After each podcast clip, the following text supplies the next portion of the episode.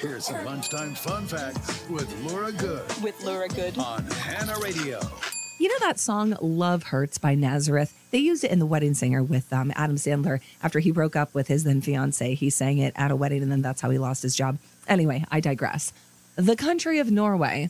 Apparently, Love Hurts by Nazareth is the number one song there for like 61 straight weeks. Back in 1976 and 1977, it was the most popular song for over two years. It never got higher than number eight here in the United States, but I guess those Norwegians really, really loved Love Hurts. And up next, there's a place called Pheasant Island. Now, I had to look this up on a map. It's co owned by Spain and France. Pheasant Island gets traded off. Who controls the island every six months? So for six months, it's Spain. The next six months, it's France, and so on and so forth.